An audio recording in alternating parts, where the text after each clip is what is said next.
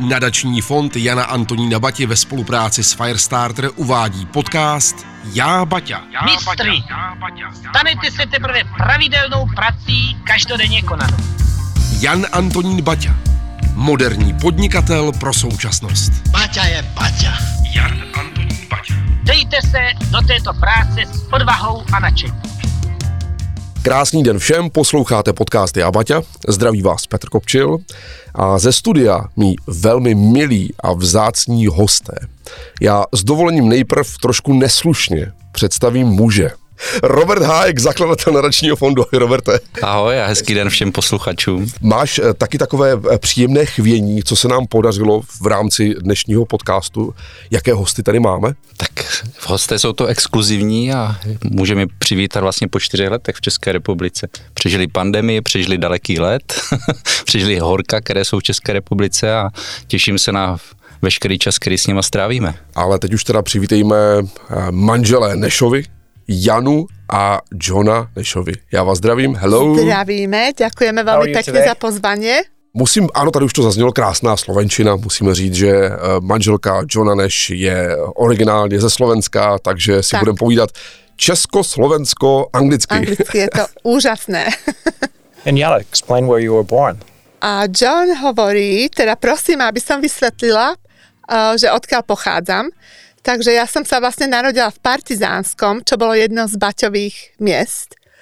A tým, že nemocnica v Topolčanoch bola zatvorená a malovali ju, takže moja maminka musela rýchle prísť do Partizánskeho a preto som sa narodila v Partizánskom. Tak už známe reakci. V každém případě o seznámení s tvou manželkou jsme tady měli už speciální podcast. Je to náhoda nebo osud, že Jana pochází právě z Baťovan? Řekl bych, že to bude osud. Určitě, určitě. Osud. Jak jsi se ty, Jano, smířila s tím, že budeš najednou manželka vnuka Jana Antonína Bati? No, je to veľmi zaujímavý príbeh, pretože popravde e, s Janom sme sa zoznámili u jeho tety Ludmily v Brazílii, v São Paule, keď som pracovala na našom československom konzuláte ešte v tom čase. A veľmi zaujímavá vec je, že vedela som o Baťovej rodine veľmi málo ale tým, že som sa e, zoznámila s pani Dolores Baťovou a s jej maminkou, s Johnovou tetou Ludmilou, tak e, vtedy som sa začínala oveľa viac o to zaujímať a samozrejme s Johnovou pomocou a jeho vysvetlením to bolo veľmi zaujímavé, pretože veľa informácií bolo stále utajovaných a ťažko sa k ním dalo dostať. Ve Zlíně nejsi, Johne, poprvé. Kolikrát si tady už byl? I've been to Zlin maybe Ve Zlíně jsem byl um, snad šestkrát nebo sedmkrát. Nejdříve myslím v roce 1993. A po každé jsem ho navštívil, je to krásné město. Lidé jsou tady milí. Po každé, kdy jsme ho navštívili, bylo nám tu velmi příjemně. Pro mě je to spojení s historií, které je pro mě prostě úžasné protože vidím, co skupina mužů a žen společně vybudovala. Obrovskou celosvětovou organizaci, kde se všem dařilo a všem se dařilo dobře. Je skvělé to vidět. A také je zajímavé vidět, že to přežilo. Máte budovy, které byly postaveny téměř před stolety a většina z nich je tu stále zachována. Lidé se o majetek dobře starají a je hezké vidět, že stále podnikají. Jak mi kdysi řekl jeden člověk, lidé ve Zlíně jsou jiní než všichni ostatní lidé v České republice. Je to asi tím, že mají tu baťovskou inspiraci. Vnímáš nějaké změny, nebo ti přijde město stále stejné? Fyzicky je to uh, stejné, ale myslím, že když si představíte, jak to vypadalo ve 30. letech, všechno se hýbalo velmi rychle a teď to vypadá, že se to uh, pohybuje trochu pomalej. Nemá to tak robustní tempo. John vzpomínal historku, jak přijel poprvé do Zlína, tuším, že to bylo s maminkou, pokud se nepletu. Už uh, víš, Johne, jak se cítí rokové hvězdy? Hmm, to jsem tam uh, ještě nebyl. Přišel jsem o dva roky později, ale tehdy tam byla moje matka. Uh, Myslím, že se dvěmi sestrami. A tak se to stalo. Myslím, že přijeli v bílé limuzíně. A když lidé začali chápat, že jsou Baťovi, tak najednou lidi začali obkličovat auto, jako kdyby to byl Elvis, nebo tak něco. Uh, they didn't know what to do. Jak se na to díváš ty jako jeho manželka vlastně na ten zájem, který neopadl ani po desítkách let, který neopadá ani po desítkách let po této události? Pre mňa je to veľmi zaujímavé, zaujímavý pocit, pretože ľudia v podstate nevedia uh, celú tú históriu, že Jan a Tomáš boli dvaja bratia.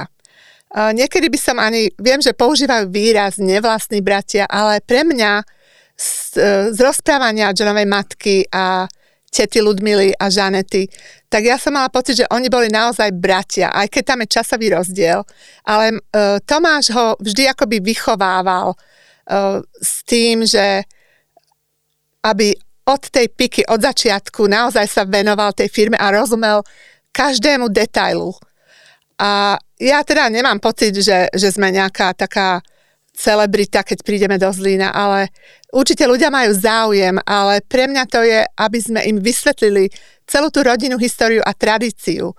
A všetko to dobro, čo vlastne sa spája s Baťovou rodinou. Pre mňa je to veľmi dôležité. Třeba u vás takzvaně na ulici ví se, že je John právě potomek tak velkého člověka. Myslíš, v Amerike to vôbec nie. Oni, oni mm, Američania, myslím, že nemajú až taký poznatok e, tej Baťovej firmy, pretože tam vlastne tá firma zanikla, uh, myslím, počas uh, Tomáša juniora a my sme úplne obyčajní ľudia.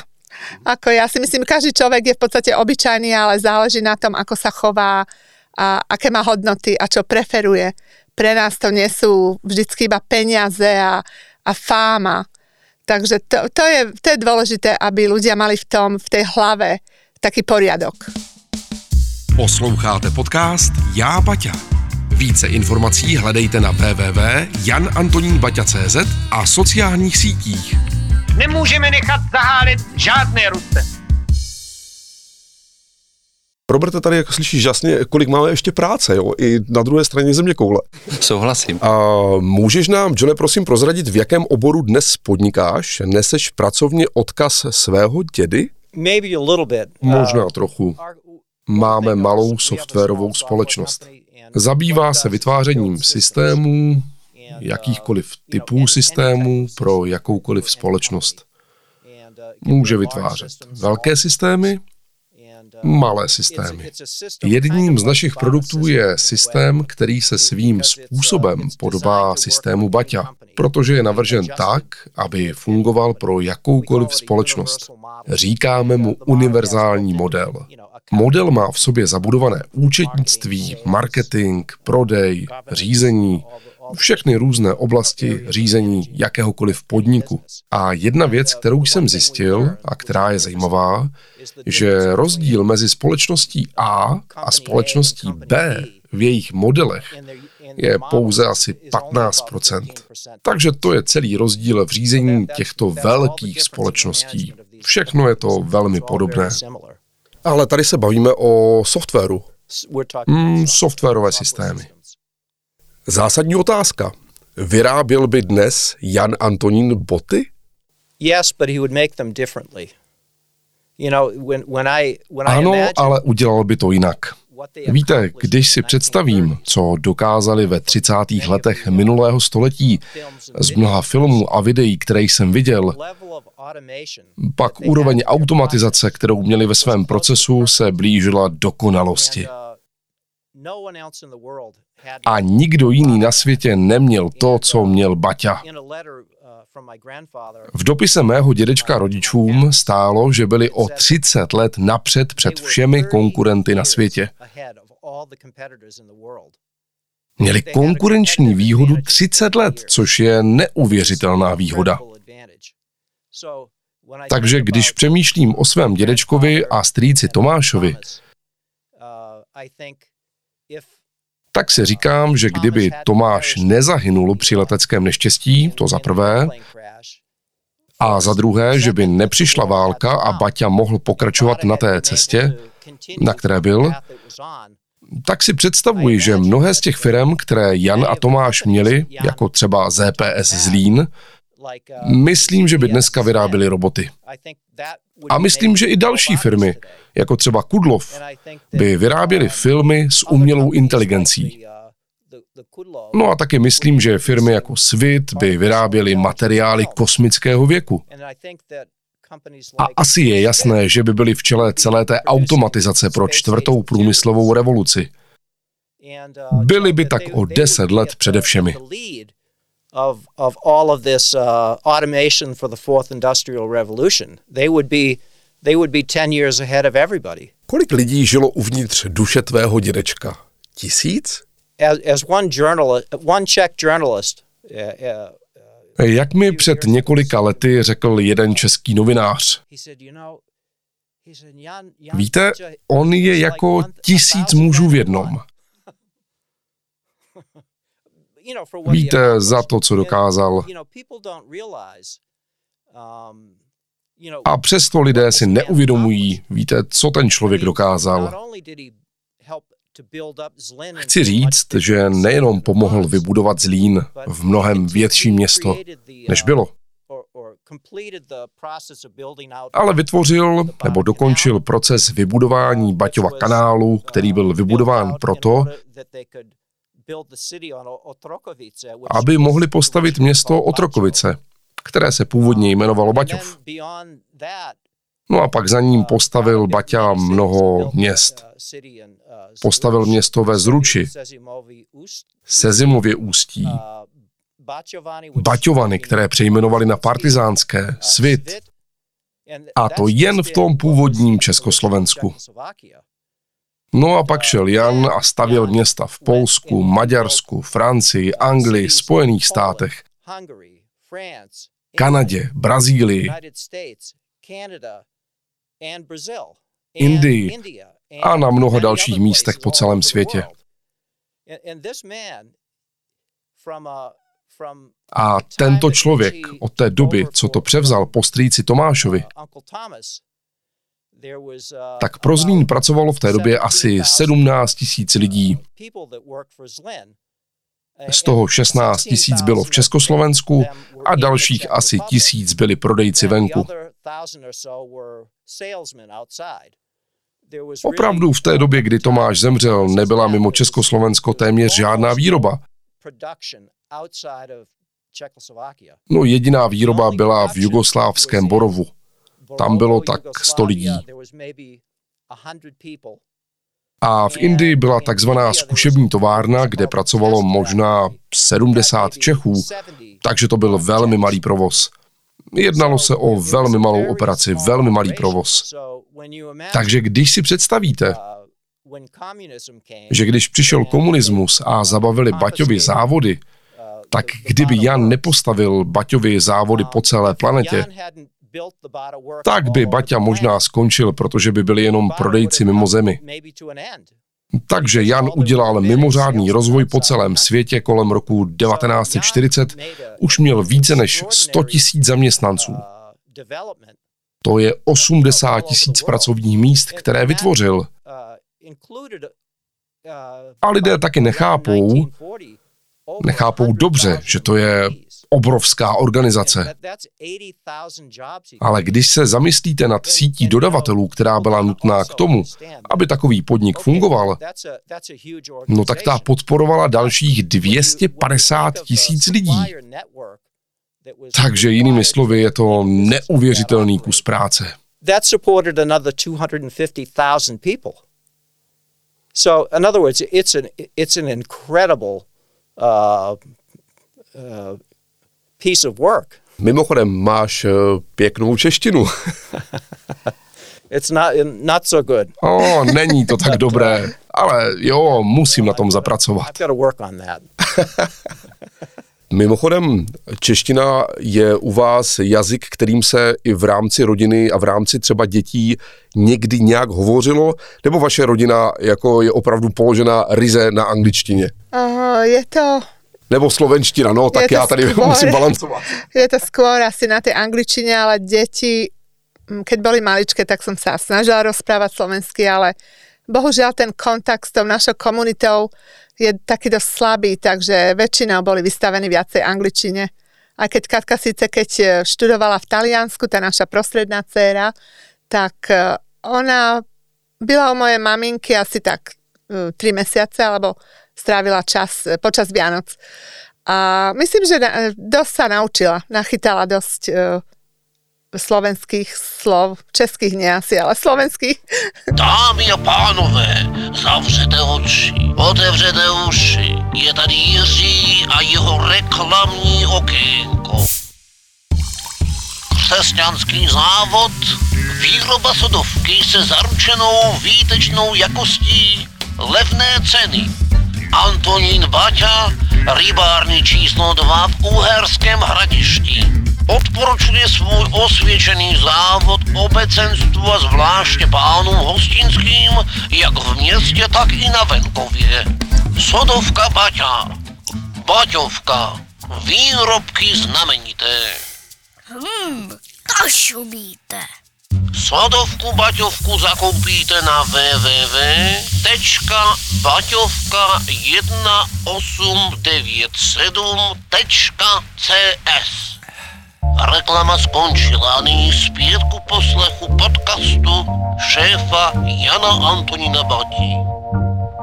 Spousta lidí ze Zlína říká své názory na to, co by Baťa udělal, kdyby, ať už Tomáš nebo Jan. Nejdříve se tedy zeptám, jestli existuje nějaký záznam, kde tvůj dědeček měl plán na kompletní přestavbu Zlína. Well, I don't, I haven't seen that, No, to jsem neviděl, ale vzpomínám si, že v Brazílii říkali, že existuje jedna dědečkova kniha. A ta kniha byla něco jako budoucnost Československa. Takže on na to měl nějaký plán. A opravdu měl plán, že pomůže obnovit Československo po válce. Samozřejmě z prostředků firmy Baťa. Ale bohužel kvůli konfiskacím a všem těm dalším událostem, které se potom staly mezi 40. a 60. lety, to jednoduše nemohl udělat. No a v podstatě mu v Brazílii zůstaly velmi velké pozemky a taky velmi málo peněz na financování toho všeho. Takže nakonec pro Brazílii navrhl tři nebo čtyři města. A některá z těchto měst byla zhledána dokonce jako jedny z nejlépe navržených měst v celé zemi, v celé Brazílii. A když se konečně podíváte na některé z nich, tak třeba v Batatubě se vyráběly boty. Tam se vyráběly boty třeba jako Sopaka. Jo, to město je opravdu krásné, má skutečně krásný design. No, když se podíváte na ten design, je opravdu pěkně udělaný. Batatuba znamenala otec Baťa. Myslím si, že v portugalštině. Ale když se podíváte na další města a města jako Badaguasu, Bataipora, Mariapolis, po babičce Marii, a víte, to bylo malé, jedno z menších měst, které mělo mít možná do deseti tisíc lidí, ale některá z těch měst teď mají třeba i 20 nebo 30 tisíc lidí, kteří tam žijí. Takže s touto skupinou půdy, kterou měl, přesídlil v celkovém součtu více než 100 tisíc lidí. A většinou mnozí z nich byli váleční uprchlíci. Pojmenoval John u vás doma aspoň v rámci těch rodinných zvyků třeba po tobě aspoň třeba nějakou lavičku nebo něco? Myslím, že snažili sme sa zachovať to rodinné meno u našich detí, takže vlastne máme tri, tri deti. Andrea je Baťa teraz už je vydatá Drummond, uh, Katarína Baťa Searles a James Baťa Neš. Takže aspoň to meno jsme zachovali v rodině. Lavička ještě nie je. Pojďme se podívat na další otázku, a protože nám tady lidé i psali takové zajímavé typy, na co se zeptat. Myslíš, že by dědeček nechal zbořit baťovské domky a postavil hned nové po válce? Oni už totiž stojí 100 let a zdá se, že budou ještě dlouho s námi. That's a good question. I, you know, I don't know the answer to that, but uh, but I think that they. No, to je dobrá otázka. Uh, Odpověď na ní neznám, ale myslím, že se časem změnili. Když začali stavět další Baťova města po celém světě, všechna byla přizpůsobena klimatu a oblastem, do kterých byla umístěna. Měla vhodnou vodu. Jinými slovy, potřebovali jste řeky, podobné věci, abyste továrnu uživili. Takže potřebovali být v oblastech, kde mohli získat zdroje potřebné k výrobě bot. Prováděli tak nejrůznější úpravy, aby vše v té které zemi správně sedělo. Když se podíváte na některé země, ve kterých postavili továrny, tak některé z nich prostě nepřežili. To bylo dáno obecně politickým systémem. To ten jim neumožňoval správně fungovat. Byly to některé na Blízkém východě a dokonce i Brazílie. Brazílie, jak se ukázalo, je krásná země. Má všechny přírodní zdroje, které si jenom dokážete představit, jakéhokoliv druhu. Má zlato, stříbro, diamanty.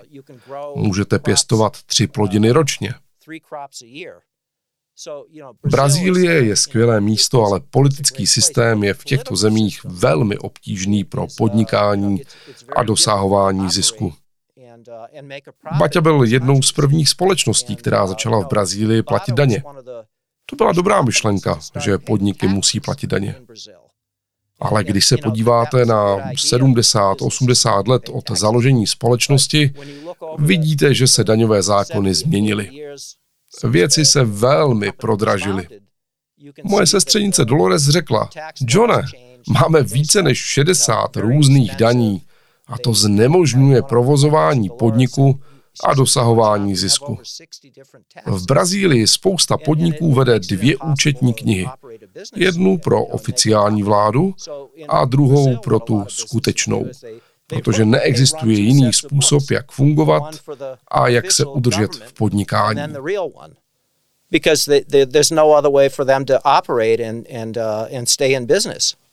Tak, jak jste sami slyšeli, mění se všechno na celém světě. Otázka je, co taková myšlenka. Lidé ve Zlíně mluví o tom, že myšlenky Baťa jsou mrtvé, přežité, dnes nemožné k realizaci.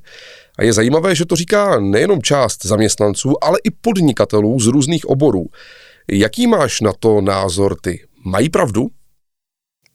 Well, No, I, I, I think the, myslím, že systém Baťa byl nastavitelný. Mohl se přizpůsobit jakýmkoliv okolnostem. Otázkou je, zda podnik dokáže s těmito změnami přežít. Ale když se podíváte na to, um, čeho společnost Baťa dosáhla ve 30. letech, tak jste měli systém, který zahrnoval podíl na zisku pro zaměstnance. Když se podíváte na to, kolik dostávali lidé ve společnosti Baťa v Československu ve srovnání s Francií nebo Anglií nebo i jinými zeměmi, tak dostávali třikrát větší plat. No a když se podíváte na systém, který u Baťů zavedli, tak měli systém zdravotní péče, měli životní pojištění, měli dokonce invalidní pojištění, měli, myslím, jsem to už zmiňoval, když se třeba narodilo dítě, tak mu založili bankovní účet. Jednou z věcí, kterou dělali, bylo i to, že si brali 10% z platu a když jste pro firmu pracovali, pak vám platili z tohoto úrok 4%, což byla tehdy pro banky velmi vysoká úroková sazba. A víte, to všechno byly ekonomické výhody pro lidi. Takže když se podíváte, proč byl systém nastaven tak, jak byl nastaven, byl nastaven ve prospěch lidí, kteří tam pracovali. Cílem systému Baťa bylo budovat jedince, tedy pracovníka a rodinu. No a to je ta část, která dnes chybí po celém světě, protože je to jasné, je to vidět, rodina se rozpadá. A Baťa byl především o rodině. A proto také společnost Baťa nabízela vzdělávání, které bylo téměř zdarma, abyste si mohli vybudovat své pověření ve firmě a nemuseli platit obrovské peníze vzdělávací instituci. Jednoduše, abyste získali nějaký titul a huge amount of money to an educational institution to get, you know, to get some kind of a degree. Jan Antonín Baťa, moderní podnikatel pro současnost. Baťa je Baťa. Jan Antonín Baťa. Podcast Já Baťa pro vás s radostí vyrobil Firestarter. Firestarter. Specialista na kreativní digitální obsah. Více informací hledejte na www.janantoninbaťa.cz a sociálních sítích.